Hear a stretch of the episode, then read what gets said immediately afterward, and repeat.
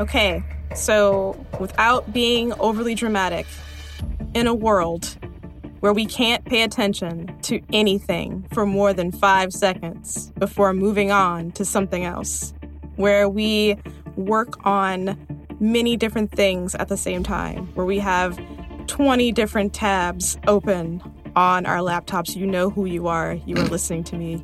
Is it you, Brent? Is it you, Angela? I feel so exposed right now as I'm closing apps on my phone. oh my goodness. Angela. I'm sorry. That is legendary. I didn't want to be distracted.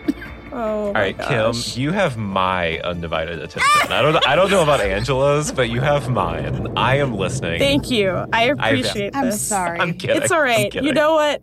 It, but seriously, on a serious note, you know it happens. We never want to feel like we're not paying attention to people, right? We always want to give people uh, our what we say our undivided attention, Yeah. but that is harder to do than it has ever been. I would say in the history of the human race. So, Kim, why why is attention such an important topic for those of us who work in tech? Well, if you work in tech, you're maintaining servers, keeping them up and running. You're maintaining applications, keeping them up and running. You are working on vulnerabilities, security issues. You are working on different platforms. You are building new things, constantly deploying. And, you know, technology is supposed to make our lives more convenient, not harder. So that doesn't necessarily translate very well for a person who's keeping the technology running for the rest of us. I, I want to know how productivity comes into play when you're a person who is focused on keeping things running, but also a person that needs to make time to make new things. I'm glad we're doing this episode because, you know, you try to do these things that help you stay focused and get you more productive. And, and I'm wondering, do they really help? I, I need to figure this out because I, I struggle with this myself. Do you want to just dive into it? Please. Let's do this.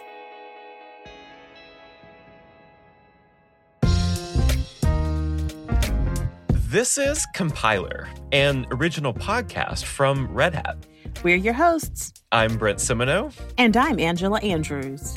We're here to break down questions from the tech industry big, small, and, well, sometimes strange. Each episode, we go out in search of answers from Red Hatters and people they're connected to. Today's question Are we really as productive as we think we are? Producer Kim Huang is here with her take. So, our first stop on this journey to productivity is in Canada with one Sam Milbrath. I am a freelance copywriter and I write for several tech companies um, and actually nonprofits as well. And I do that probably part time, and then other part time, I'm also writing a fiction fantasy novel and I'm running a wine business as well. Uh, my husband and I have a winery and we're building it out. She sounds busy. Yeah, Sam is one of those people, as you would guess from all the things that she's involved with, she's very, very busy. So it would kind of be in her best interest and her prerogative to be knowledgeable about prioritizing and tasking things out and being productive. She also writes about productivity for Trello, which is an app that's all about productivity. Oh. So, what does she have to say about productivity? Sam has a background writing specifically for tech companies, and those companies have made a lot of changes to the way they work. I asked her about the impact of those changes on developers, engineers, programmers, and other people who work in that space. It's also just sort of ingrained into the culture of this like sprints, you know, which are great. But then, like, a sprint isn't like I read somewhere, actually, I wrote about it too, but it was basically like life is a marathon, not a sprint. So if you're always working in these sprints, it's just like you're going to burn out. And that's kind of like the ironic thing about all of these startup tech companies is that you know they claim that they're going to be moving so fast and that they can get things done and all this stuff but it's like Yeah, but everyone has to take a break, and at what cost? And at some point, you're going to slow down, you know, because you become too big, and then you're kind of a slow moving bureaucratic blimp. Blimp. The visual. Yes, away with words. Yeah. What what are your thoughts? I feel as though it's all theater right now. Yeah. Like there's so much going on because we're, I don't know if we're trying to make up for something. And before that, in the past 10 years, it was because, you know, technology is moving super fast and all of us are trying to keep up and all of us have multiple irons in the fire and and we're you know on multiple projects and we're doing multiple things and it's it's that that the number of things that we're engaged in hmm. and everything has a due date right? So you can't work kind of linearly you have to kind of bounce around like sam mentioned you know you have to move around and try to stay nimble and do a little bit but again it, it feels like we're doing all this stuff and it we're not really moving anywhere to me it sometimes it Mm. really does feel like that this this is a really Yeah. personal thing for me uh talking about productivity and maybe the lack thereof Yeah, what really struck me about what she was saying was that, you know, this is a this is a marathon, like it's not a sprint. And it's not a series of sprints either. And I think this really struck me because because I'm a runner, Mhm. you know, and like if you just sprint and sprint and sprint and sprint, Can't sustain it. you're going to get injured. You know, Mm, like there's no way to sustain that. But, you know, when you're running a marathon and when you're training for a marathon, you always you always schedule rest days. You know, like you you always schedule breaks and you're never working at the same or you're never training, you're never running at the same tempo all the Mm. time. That's a really good point, Brent. And I want to go back to Sam one more time to see what she has to say about technology and letting go so that you can make room for that rest and then that makes room for creativity. It's a complicated topic for sure because technology was made to make our lives easier. If it makes our lives more complicated, then we're doing something wrong, I think. What we bring to the table is like the creativity and the innovation and human problem solving. Like, if we can focus on like letting go of control of things that are something that technology is supposed to be taking care of or managing, and then focusing instead on things that are the creativity or innovation. You know, it's like kind of like separating the two. Sam says that in her work, she's starting to see uh, a trend or a shift Hmm. of how people, especially people who work in technology, who work in IT, are thinking about productivity now. It seems like her idea of making the technology do the busy work and leaving the human brain to solve problems Yeah. and create new things is starting to catch on a little bit. This is sort of the the argument that a lot of people make for like automation. Yes, This exactly. sounds very familiar Yeah. Yes. So we heard from Sam. She talked a little bit about how she works, how she writes about productivity, how she writes about distraction and the attention economy. But I wanted to talk to someone that was actually involved in the attention economy kind of explicitly. Mm. My name is Ulf Schwekendiek, and I'm the CEO and founder of Centered App. Ulf may be actually a kind of a familiar name to some of our listeners. Yeah. He's worked for years in Silicon Valley. He's worked as an engineer on a number of different prolific projects, and he's been very successful in his craft and his career. So it makes sense that he would be a poster child for productivity. Mm. I asked him how uh, his app Centered helps people like him, people who need to focus and get things done in their working life. Oh, so the name of the app is Centered. Centered. centered Yes. it's very descriptive. Yes. Just remember that feeling being in an airplane and shut off from any distraction, opening up your computer and just knocking out a task, and so much quicker than you would normally do that. That is kind of that feeling that we want to recreate with Centered. Centered is a productivity app that helps you to not just write down what you want to do, but it's the first app that actually tries to help you to get that work done. That's fascinating.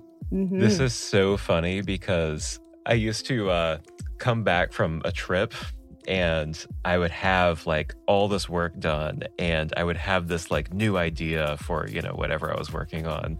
And I would tell my boss this and she would be like, Were you just on a plane? Oh, whoa.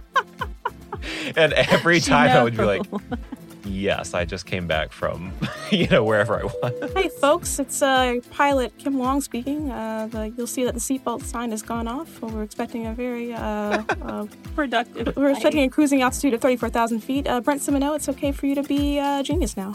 Yeah. That's pretty awesome. I do not work on planes. Neither do I. You just enjoy it. I just enjoy it. Yeah. Just headphones on. There's something to that too. Yeah. hoodie on backwards. Like yes. that's me. hoodie on backwards. The snuggy variation. Of hoodie. Basically. Yeah. Yeah. Gotta be warm. Well, Ulf talks about how the app Centered turns your computer into a concentration machine. That's his words. Designed to eliminate distractions so someone can focus on their work. It integrates with other apps to optimize focus time. It has an AI guide. His name is Noah. Um, he kind of Noah. nudges you and keeps you on task. The app also has um, app-centric music that is that is at a specialized uh, beat pattern of 60 to 90 beats per minute, which is optimized for concentration. Nice. All of this sounds pretty typical of your concentration app or your focus app, except for the one feature where a person can actually turn on their webcam so that other people can see them work and they can see other people work at the same time live. It's just video, no audio. Yeah. Yeah. okay. I do That this. is that is so interesting. I will now I will go to YouTube. I will find a video of someone working at their desk. It's usually music in the background. And I'm working. And it almost feels as if we're just like and when, you know, when he gets up, it's like, all right, I'll get up. Right? Because it's What? it's timed like that. Oh, I'm telling on my I am so telling on myself, but it really it's almost like, well, you know, it's work time. We're sitting here, we're working and i i tend to block a lot of things out because i don't know i don't know how i stumbled upon this thing this genre of video Yeah. How did you find it? i well i was trying to focus and i needed something to to help me like stay on task with something because i am easily distracted i am Yeah. so easily distracted he's on his computer you know with this really soothing music playing and i sit here and it's like he'll get up and it's like all right it's time to get up So what what the reason that I'm I think I'm having this reaction is because like so I do this thing, it's called Flow Club.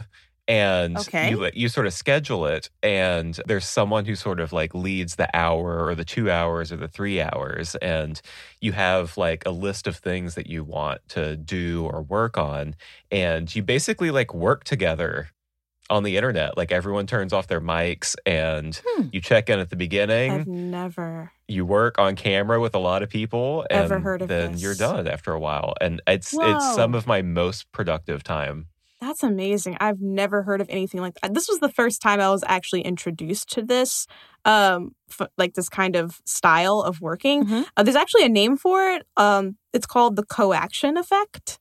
oh Yeah. Okay. So Explain that. both, Both of you are kind of like describing the coaction effect. It's something in Ulf's words. There's some research done around this, and I'll let him explain because he does it in a way better way than I can. But it seems like when people are kind of working in the same space on different things, that they're able to focus better. I'll let him explain.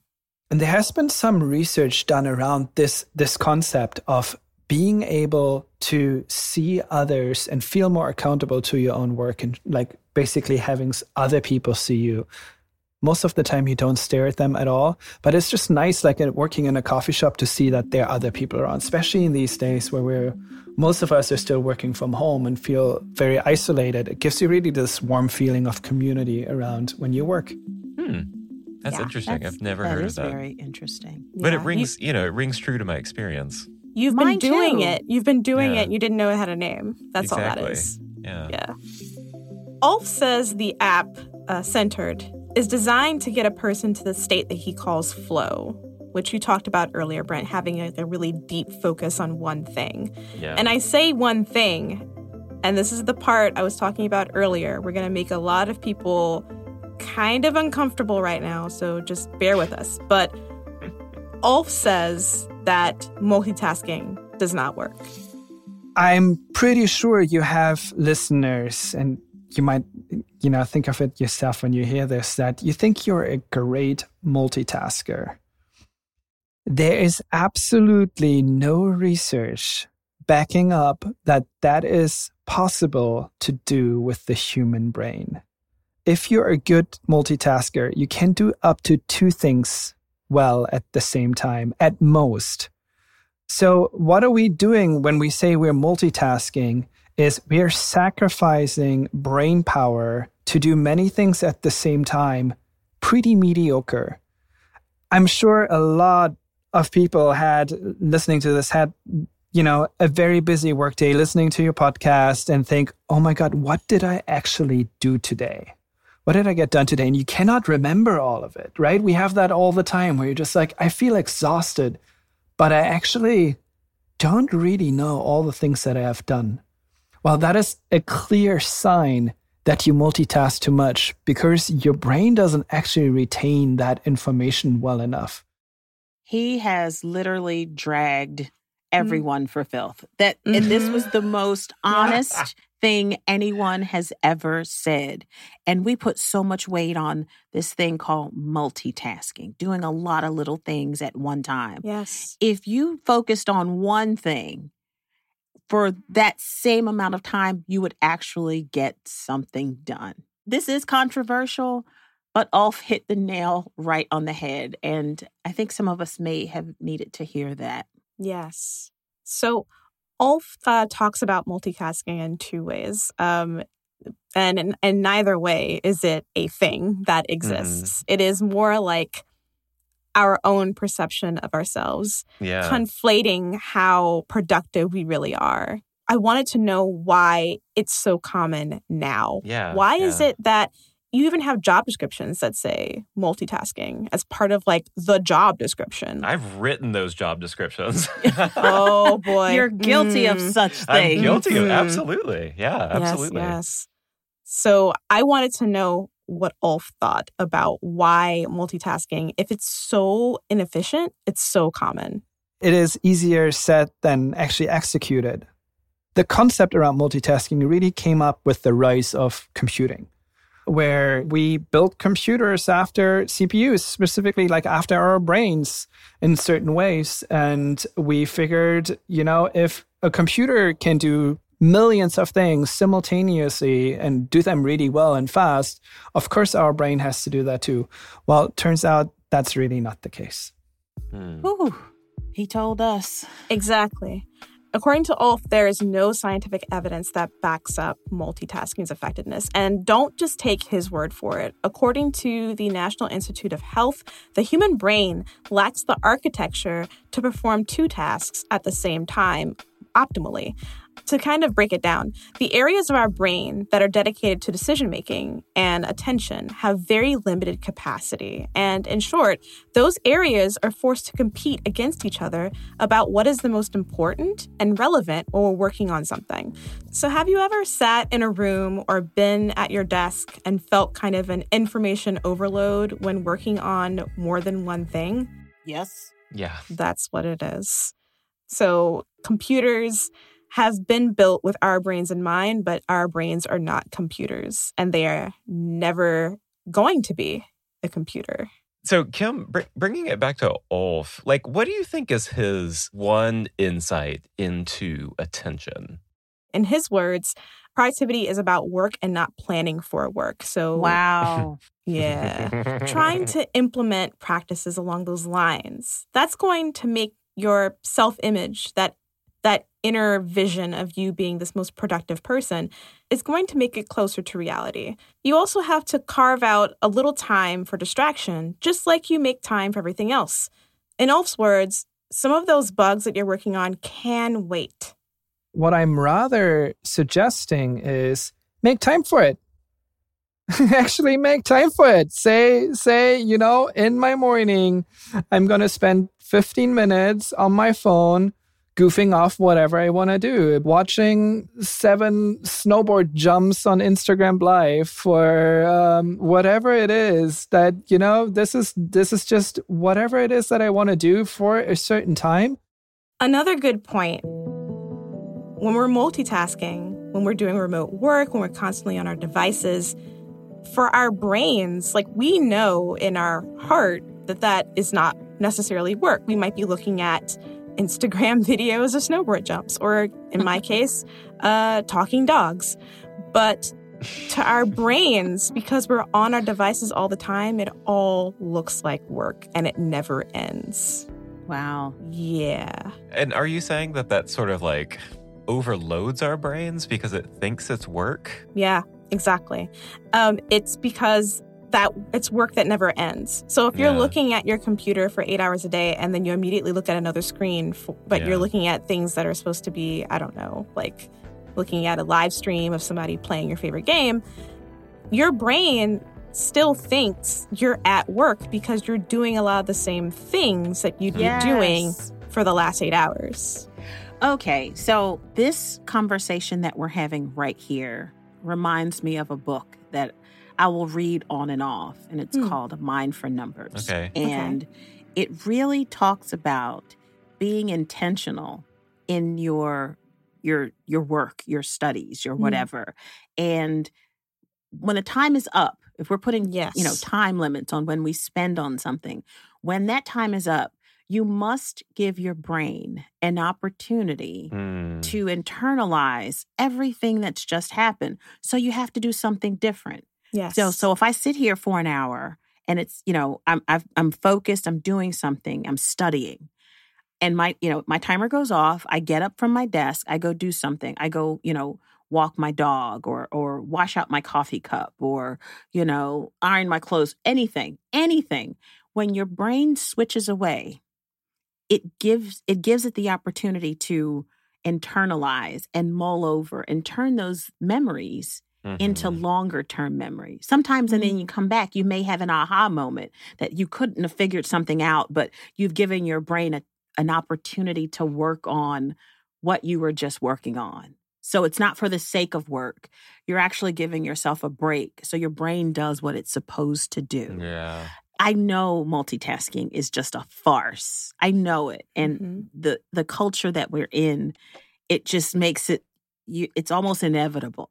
And these behaviors, with or without an application, are are almost you know clutch when you're trying to actually be productive.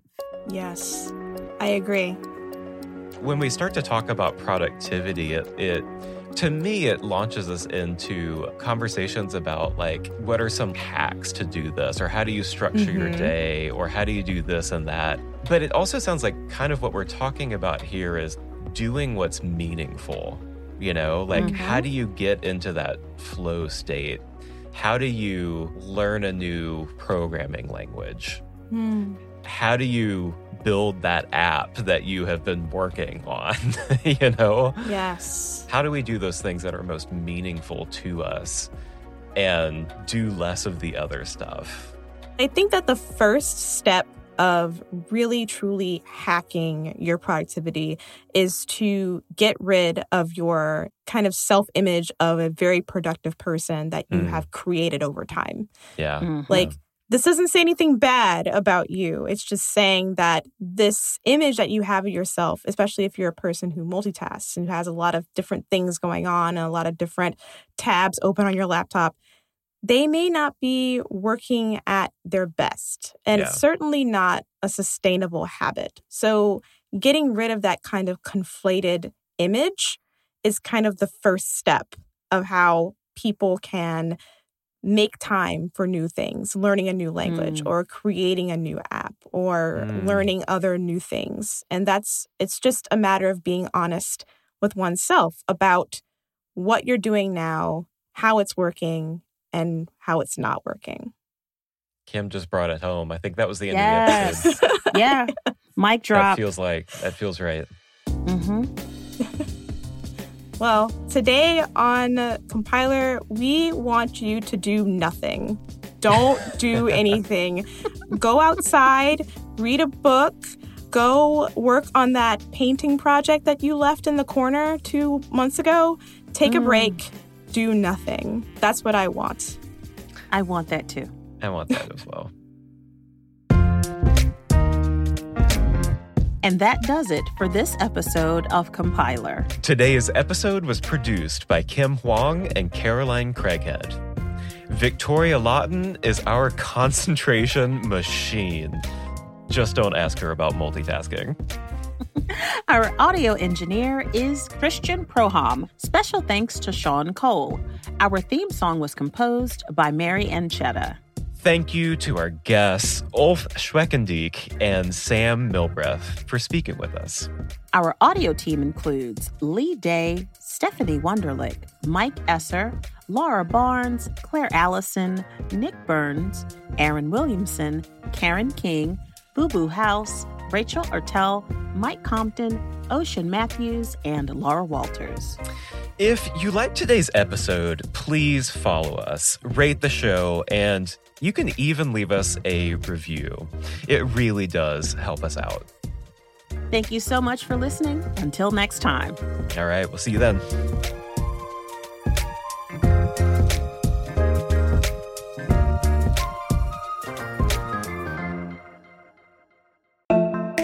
Hey, I'm Jeff Ligon. I'm Director of Engineering for Edge and Automotive at Red Hat. One of the most exciting things about edge computing right now is the potential to join forces with AI. There's so much data on the ground that businesses can use to improve services. But running sophisticated AI workloads at the edge is just not a do it yourself operation. You get buried in the details very quickly. Specialized hardware, custom built this and that, workloads in the cloud and at the edge. How do you pick the right devices? What's the OS? How do you update everything? At Red Hat, we don't think those details should be where you have to focus. You can hand that complexity to us. Our edge solutions provide a consistent operational experience for even the most complex workloads, from the data center to the cloud to the farthest edge. Learn more at redhat.com/edge.